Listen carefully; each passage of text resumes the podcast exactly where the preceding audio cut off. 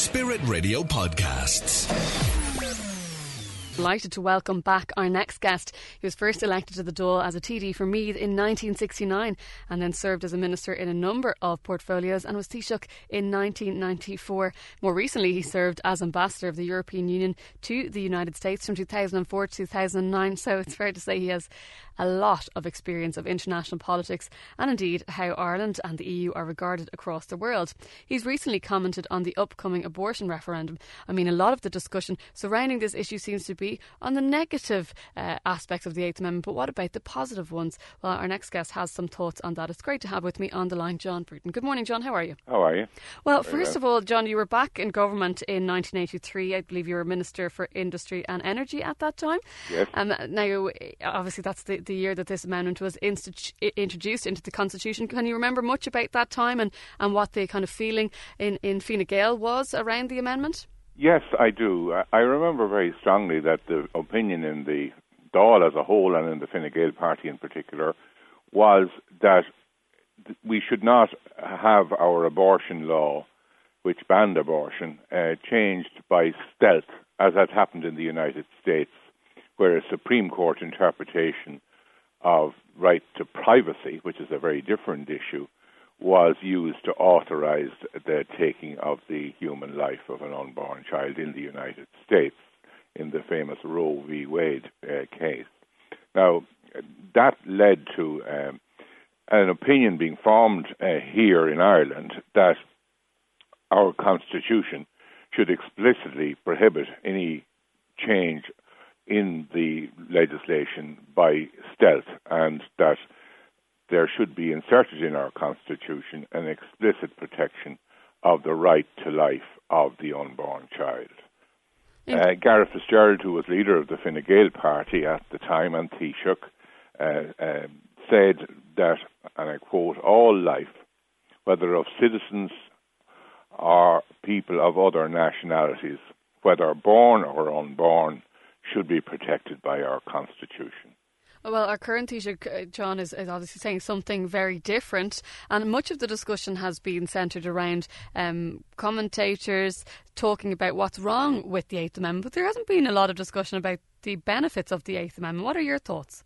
Well, I think it's very important that we show that we recognise, first of all, that a child, before it is born, is a human uh, just as it is a human being after it is born, and that human beings and human life deserve to be protected, and that while people who are adults uh, and have a vote can speak for themselves, uh, children uh, and unborn uh, children in particular cannot speak for themselves, cannot uh, go to court on their own behalf, and that therefore there is an obligation on society as a whole, through its laws and its constitution, to protect um, the life of those who cannot speak up for themselves.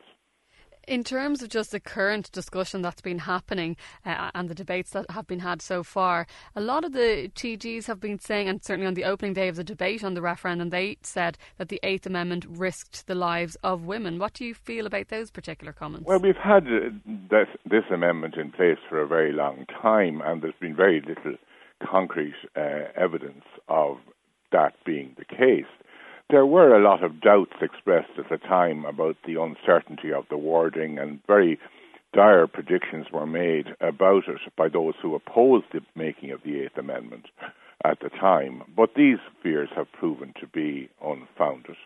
Cases like the Halappanavar case are being brought up, where this has nothing whatever to do with the Eighth Amendment, but rather to do with a misdiagnosis which should not have occurred.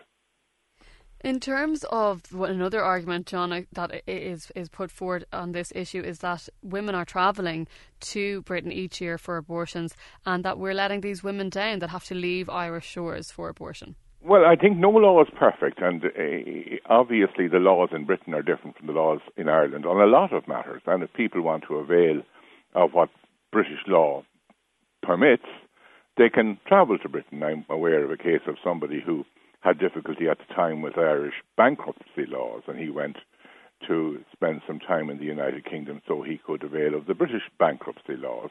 That's part of life that people can where there are different legislations in different states, they can move from one state to the other to avail of whatever is existing in the other states. And that's true even within the United States, where they have different laws in different states of the U.S. Union. Um, it's not a ground for changing our law.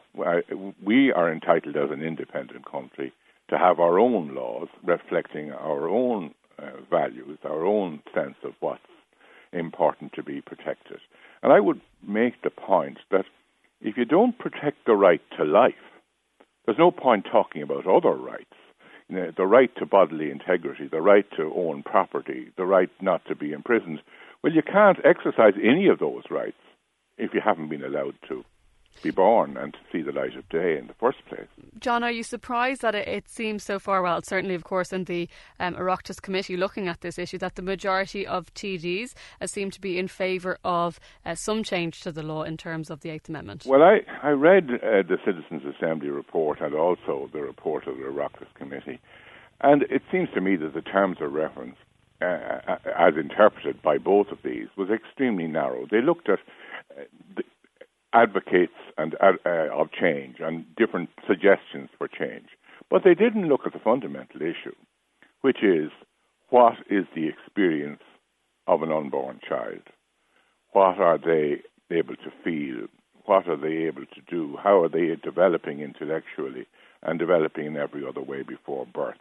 And without looking at it from that perspective, from the perspective of the person whose life is to be ended, uh, without them ever being allowed to be born. Without looking at it from that perspective, I don't think you can really make a balanced judgment, and I don't feel that the, legis- the, the legislators or the Citizens' Assembly looked at the matter adequately from that perspective at all. They simply felt that they had an agenda before them to produce some change, and they came up with a change which, to my mind, is you know, far worse than most people could have even anticipated it would be. Mm, during the discussions in 2013, John, Fine Gael lost some very talented people on this particular issue, including one minister. Did it need to come to that? No, but I mean that was a that, in fairness, that was legislation was much more modest.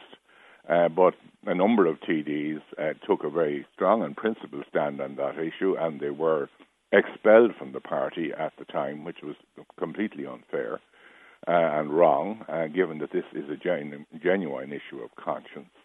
Uh, I, I think that it is good that there is a free vote on this occasion, and that that is not going to be the sanction that will be applied for people who stand up for the right to life of uh, children before birth. What do you think will happen, John, if the Eighth Amendment is removed from the Constitution? I, I think we will have a very liberal abortion law. We will have um, uh, which they don't have in Britain, by the way, uh, that up to 12 weeks, without any ground at all being cited, the life of the unborn child can be terminated. In Britain, there has to be a, a health ground or a mental health ground cited for that to happen. So we're going to have a more liberal law.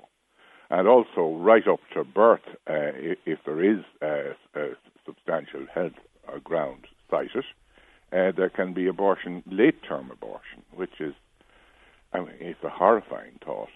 John, uh, obviously, with your wealth of experience and the work that you've done working uh, with so many different countries, a, lot of people kind of say, um, you know, Ireland is viewed so negatively because of our abortion laws, especially countries who have liberal laws on abortion. Um, how are we really regarded by our neighbours? Well, I, I, think there is a, a trend uh, of a particular form of feminism uh, which advocates abortion. But it is important to make the point and remind people that half of the unborn children who will be aborted, and a lot more will be aborted if the Eighth Amendment is removed than will be if it remains, half of them are girls, little girls, who never have the opportunity to grow up to be women.